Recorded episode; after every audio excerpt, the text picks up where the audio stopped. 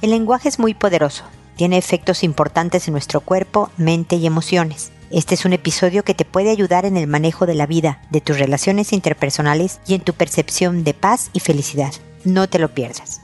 Esto es Pregúntale a Mónica.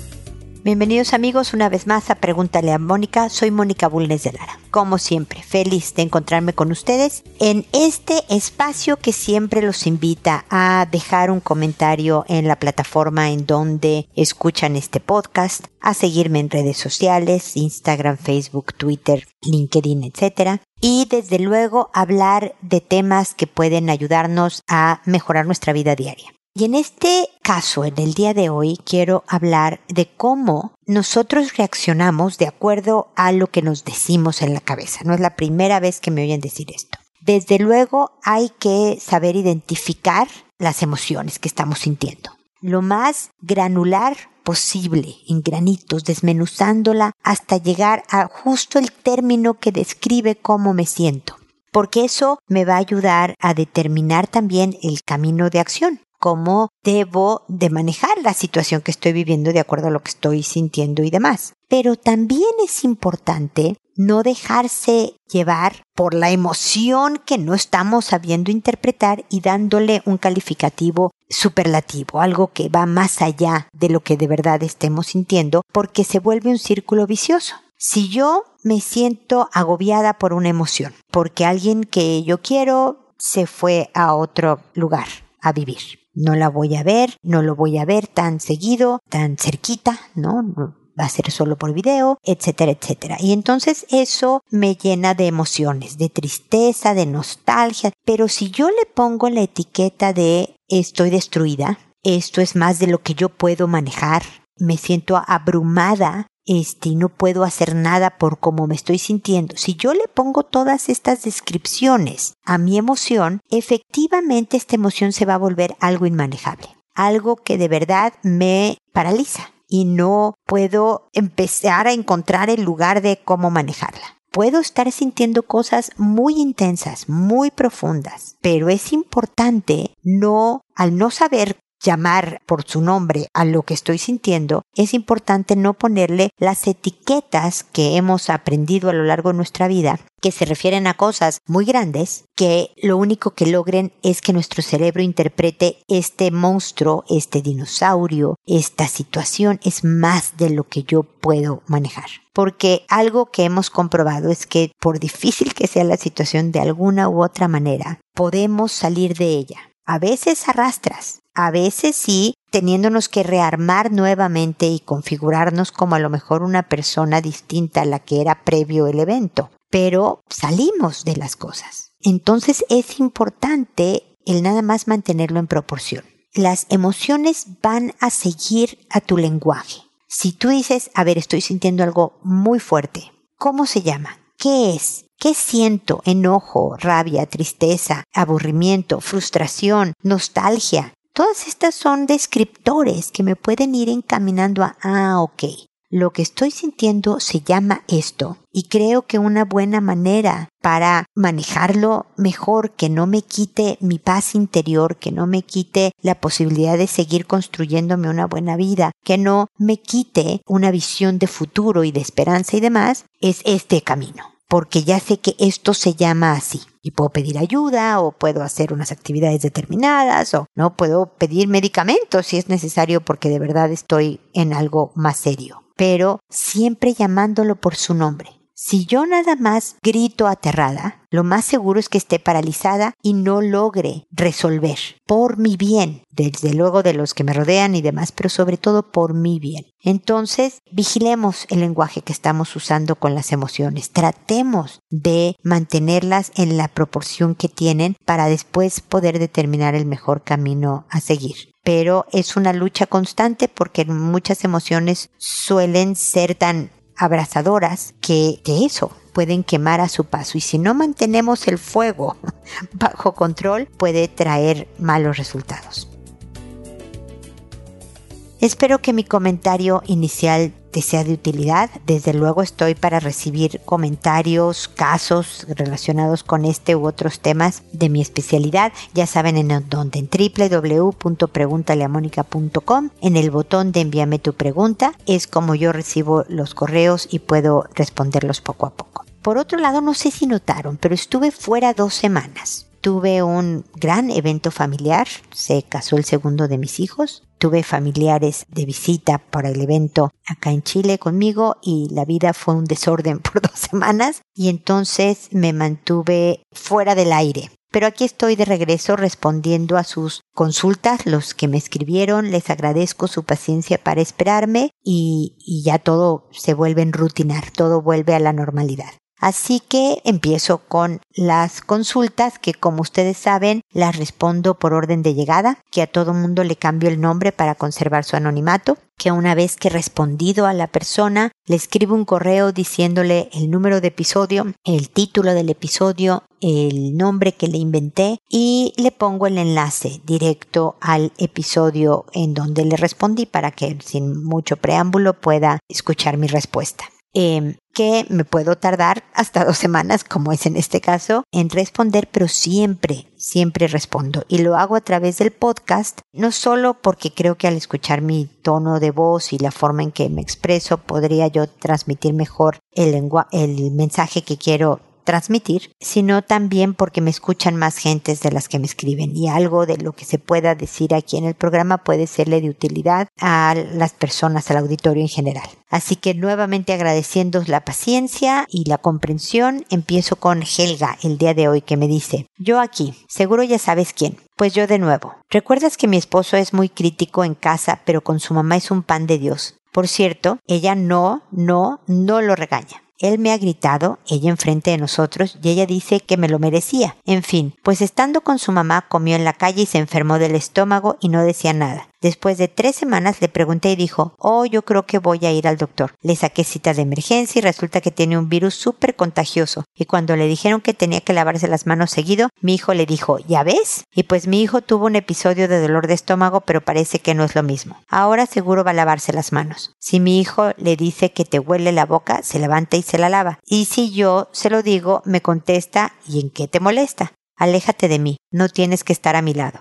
Gracias, Moni, me sirve de desahogo, gracias. Pues Helga, ya sabes que parte también de lo que hace Pregúntale a Mónica es ser oreja y ayudar a que saquen los estreses, las frustraciones, los enojos. Yo incluso he recomendado que se despotriquen conmigo sobre su pareja, ¿no? Es que mi esposa, bla, bla, bla, bla, es que mi novio, bla, bla, bla, para que bajen los enojos, las rabias y demás, y a la hora de poder enfrentar con la pareja la situación ya estén más tranquilas, ¿no? Tú me has escuchado hablar muchas veces de cómo reaccionamos diferente dependiendo de la persona que nos los dice. Si yo le digo a mi hijo: ponte un suéter porque hace frío, o si su novia le dice: ponte un suéter porque hace frío, ¿a quién crees que va a escuchar? Normalmente es a la novia, sin cuestionamientos, porque hay más interés en la novia que en su mamá, como es lógico pensar, ¿no? Ya cuando esta novia se convierte en esposa, las cosas pueden cambiar. De las personas que valoran la opinión, las personas reaccionamos con más interés y rapidez que con personas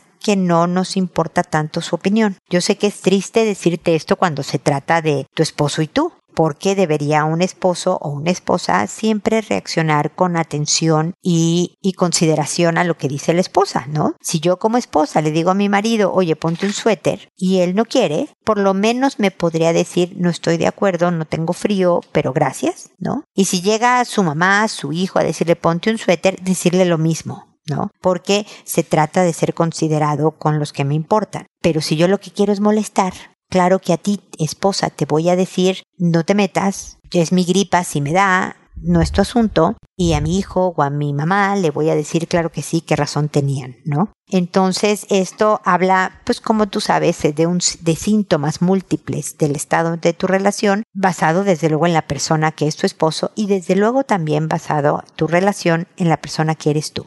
Lo que pasa dentro de un matrimonio, incluida la infidelidad, son síntomas. Son síntomas que reflejan el estado de salud de esa relación de pareja. Así que lamento que tu relación esté tan enferma y tenga tantos síntomas. Ojalá puedan llevarla a un estado de salud lo suficientemente adecuado como para convivir en paz mientras ustedes definen qué van a hacer con su matrimonio. Porque el desgaste de mira cómo me trata, mira lo que me dice, mira lo que yo le digo, mira cómo él se siente tratado, es mucho y no le trae paz a nadie, mi querida Helga. Así que te deseo la mejor de las suertes y espero que sigamos en contacto, aunque sea nuevamente para desahogarte. Te mando un abrazo. Ingrid, por otro lado, me dice: «Hola, un placer escribirle. Me encanta su programa y cómo encara los problemas. A ver cómo resuelvo nuestro problema. Me encantaría escuchar sus consejos tan sabios». Muchas gracias por tus palabras, Ingrid. Vivo con mi esposo y mis 3 hijos adultos de 22, 27 y 29 años. Están solterísimos. El de en medio es varón. Mi esposo se jubiló este año. Yo trabajo de niñera y cocinera en una casa de familia. Él es médico y siempre fue padre proveedor, pero hasta el día de hoy nadie aporta nada y ya no podemos correr con todos los gastos. Ellos no lo entienden. La grande es graduada y ahorra para viajar y sus gastos personales. La chica de 22 con la panadería dejó de estudiar, está desorientada, no sabe qué hacer y se puso a trabajar. Gana poco y corre con sus gastos muy mínimos para ella. El varón estudia ciencias económicas y nunca avanza. Duerme hasta el mediodía y actúa como adolescente. Trabaja de jardinero para sus gastos mínimos. Hablamos, pero no encaran la realidad. Dicen que para qué tuvimos hijos. Lo peor es que los 2 más chicos fuman marihuana y creo que por ahí se les va el dinero que tienen. Pienso que esto no los deja razonar claramente y con la madurez necesaria. Estamos decepcionados y no sabemos cómo resolver esto. Gracias por leerme. Mira, mi querida Ingrid, lamento que estén viviendo esta situación y que te sientas decepcionada de tus hijos. Yo no puedo culpar a la marihuana. Definitivamente, como buen psicotrópico, tiene efectos en la forma de ser de las personas y desde luego en la parte económica. Pero yo creo que como se están portando tus hijos es más resultado de la crianza que ustedes les han dado que de otra cosa, porque tú me dices que ya no pueden correr con los gastos y ellos no lo entienden. Claro que lo entienden. Me estás diciendo que son profesionales, que están estudiando carreras. Tus tontos no son. No les conviene aceptar que ustedes tienen razón. Eso es distinto. Pero claro que pueden entender. Entonces me dices, ¿cómo soluciono esta situación? Depende qué tan drásticos quieras hacer, Ingrid. Mira, a la única que le doy un poco más de oportunidad, de chance, de espacio, es a la de 22 años. Pues porque todavía está jovenzona. 27, 29 ya no. Pero podemos poner a los 3 en el mismo grupo de acuerdo a lo que se me ocurre, Ingrid. Que tú me puedes decir, no hombre, Mónica, eso es salvajísimo, no lo voy a hacer. Y ustedes, tú y tu marido, tienen que decidir qué precio quieren pagar. El precio de tener a los hijos en la casa, contentos con ustedes y así, es seguir corriendo por gastos muy fuertes, tal vez adquiriendo deudas que no recomiendo, etcétera, etcétera, hasta que decidan algún día, si lo deciden, irse de la casa. La otra es decirles que los quieren muchísimo, que saben que son gente muy capaz, pero que ustedes van a vender, si es suyo, donde viven, o si es rentado, van a rentar en otro lado con espacio para ti y tu marido, o para ti, tu marido y tu hija menor. No, creo así porque el del medio es el hombre. Y tu hija menor. Entonces, que en cuanto se venda la casa o se rente la casa o encuentren otra casa para rentar y todo eso, pues ellos, los mayores o los 3, van a tener que buscar la manera de dónde vivir. Si quieres darle solución a tus gastos, Ingrid, a que tú y tu esposo ya en la jubilación, ya más retirados, ya más lo que sea, puedan vivir tranquilos y pensando, espero, en que puedan tener para su jubilación, para sus gastos más grandes. Porque los viejitos cuestan dinero. Yo estoy a 15 minutos de Ceruna y somos caros los viejitos. Bueno, yo seré, voy a hablar en futuro y tú también, Ingrid, seremos caras, ¿no? Y necesitas, le puedes decir a tus hijos, me van a agradecer que no les costemos. Y para no costarles a ustedes, estamos viendo por nosotros en este momento. ¿Y para qué tuvieron hijos? Pues para sentirnos orgullosos de ustedes, para bla, bla, bla, no para mantenerlos en la eternidad. No para que aprieten y nos angustien en cuanto a también nuestro futuro. Para eso nadie tiene hijos. Tiene para muchas razones. pero no entres en el juego de contestarles todas las que te digan. Es más bien de avisarles. Fíjense que hemos decidido esto y entonces pues les vamos a ir diciendo, oye, fíjate que ya hay un cliente interesado, yo creo que vamos a cerrar, la fecha de entrega es tal fecha, y que ellos vayan viendo. Yo creo que una mujer de 29 y un hombre de 27 están en perfecta capacidad de buscar dónde vivir trabajando y estudiando al mismo tiempo. No son los primeros que lo harían. Yo doy muchas conferencias a personas que estudian, trabajan y tienen familia, que tienen hijos, que tienen pareja y hijos, que solo tienen pareja, pero que mantienen su casa, que estudian y que tienen familia. Así que tus hijos pueden hacerlo también. Y todo se lo vas a decir con todo amor. Y si te dicen cosas de que qué mal, qué horror, se ve que no soy. Lástima, lamento que te sientas así, hijo. Te quiero muchísimo, hija, te adoro. Pero espero que algún día puedas verlo como yo lo veo.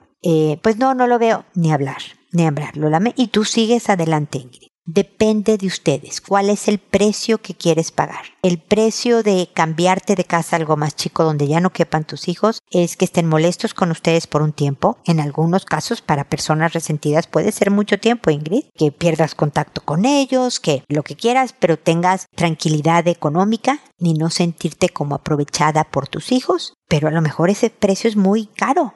El enojo y rechazo de tus hijos sea un precio muy elevado por pagar y no estén dispuestos. Entonces, es una conversación bien importante que deben de tener tu esposo y tú y definir su punto de acción. Espero que te ayude por lo menos a analizar esta opción de vida para saber que sí hay salida. Cuéntame qué opinas, cuéntame qué deciden, cuéntame cuál crees que sea tu teoría, que los tres te van a rechazar para siempre y no los vas a volver a ver, que se van a enojar por un tiempo y van a volver a tener contacto con ustedes, que no pueden hacer esa opción porque no están dispuestos a que se no. Lo que sea, cuéntame que aquí estoy, ¿ok? Para seguir peloteando opciones e ideas, pero créeme que esa es una buena para tus hijos. Y que muestra amor hacia tus hijos, no solo por ustedes y su situación económica, sino que los vas a ayudar a hacerse verdaderamente adultos, a, como dices tú, encarar la realidad, a saber que la vida no está a vivir a costa de otros, sino que de repente hay que empezar a pararse en sus propias piernas, ¿ok? Espero que sigamos en contacto.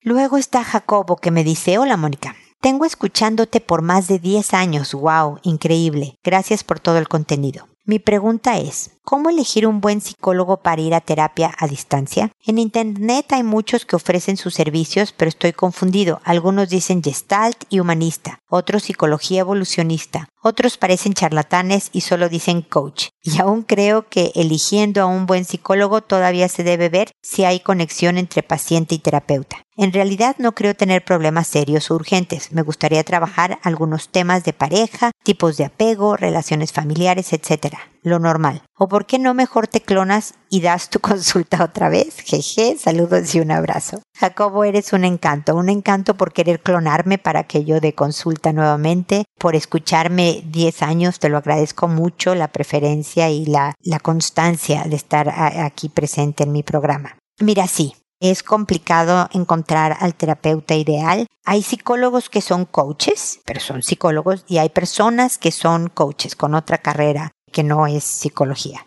Los coaches es una metodología para trabajar en particular. Yo creo que para el ejercicio personal que tú estás buscando, definitivamente te recomendaría a un psicólogo o psicóloga. La orientación, lo que me estás hablando como Gestalt y humanista, psicología evolucionista, yo que soy cognitiva, conductual, son enfoques que le das a la terapia y cómo te manejas, ¿ok? Entonces, yo creo que es importante que sí revises su currículum, la persona que escojas, pero a mí de verdad lo que más siento, y varios colegas se podrán diferenciar conmigo o no estar de acuerdo, que es importante es lo que hablas de la conexión entre paciente y terapeuta. Si tú no te sientes en buenas manos, en confianza, que en la capacidad de la persona que realmente conecta contigo, te entiende y te está dando buenas orientaciones que te ayudan a la reflexión y al mejor manejo de tu vida en general, no estás con la mejor persona.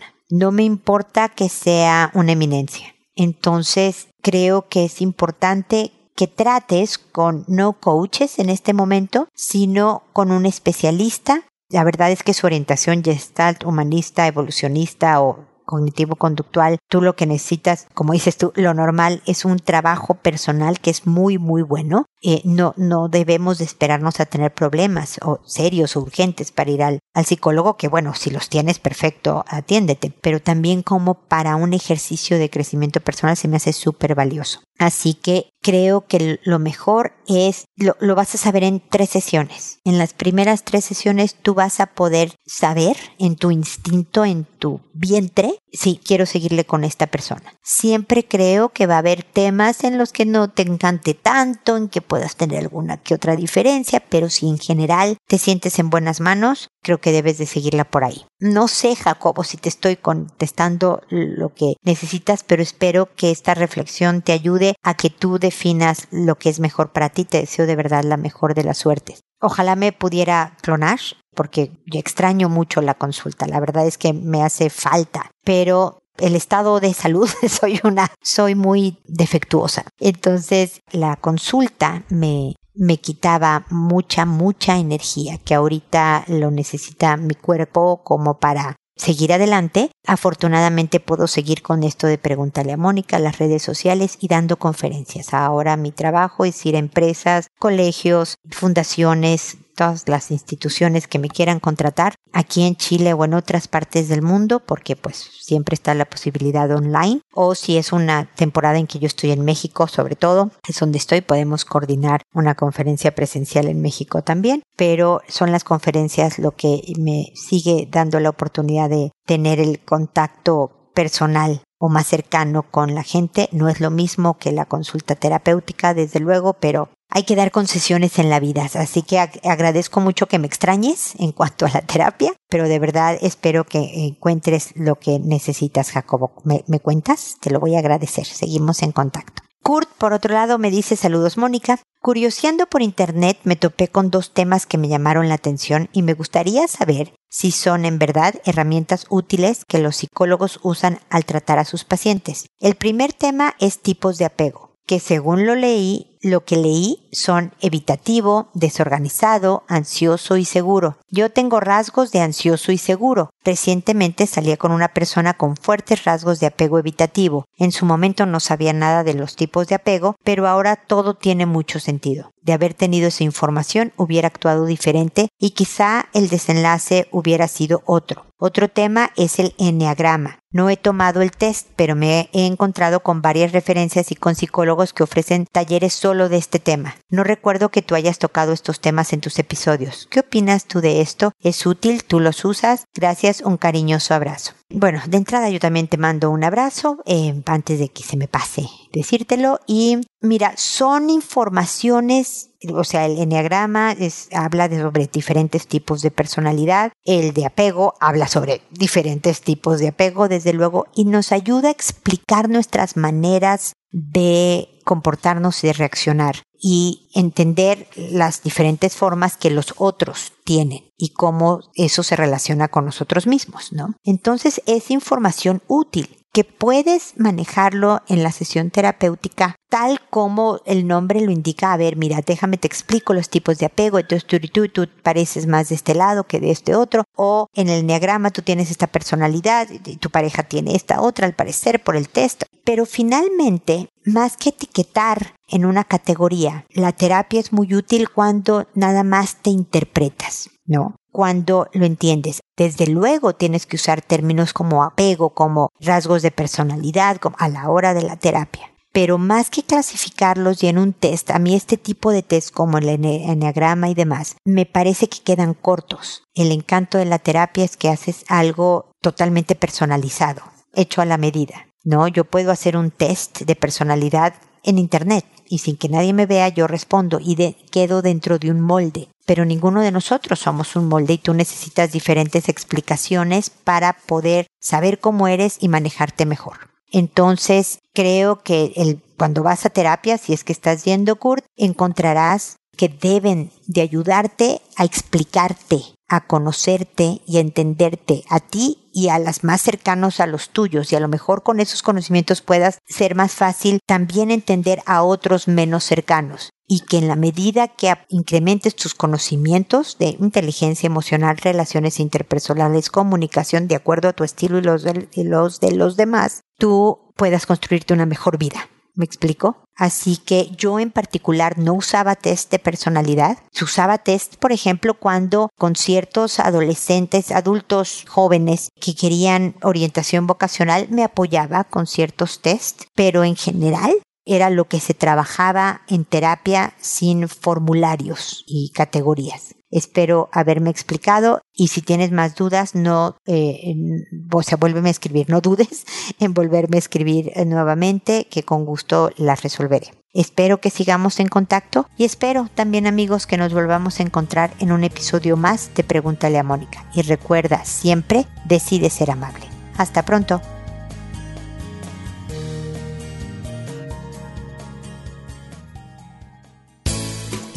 ¿Problemas en tus relaciones?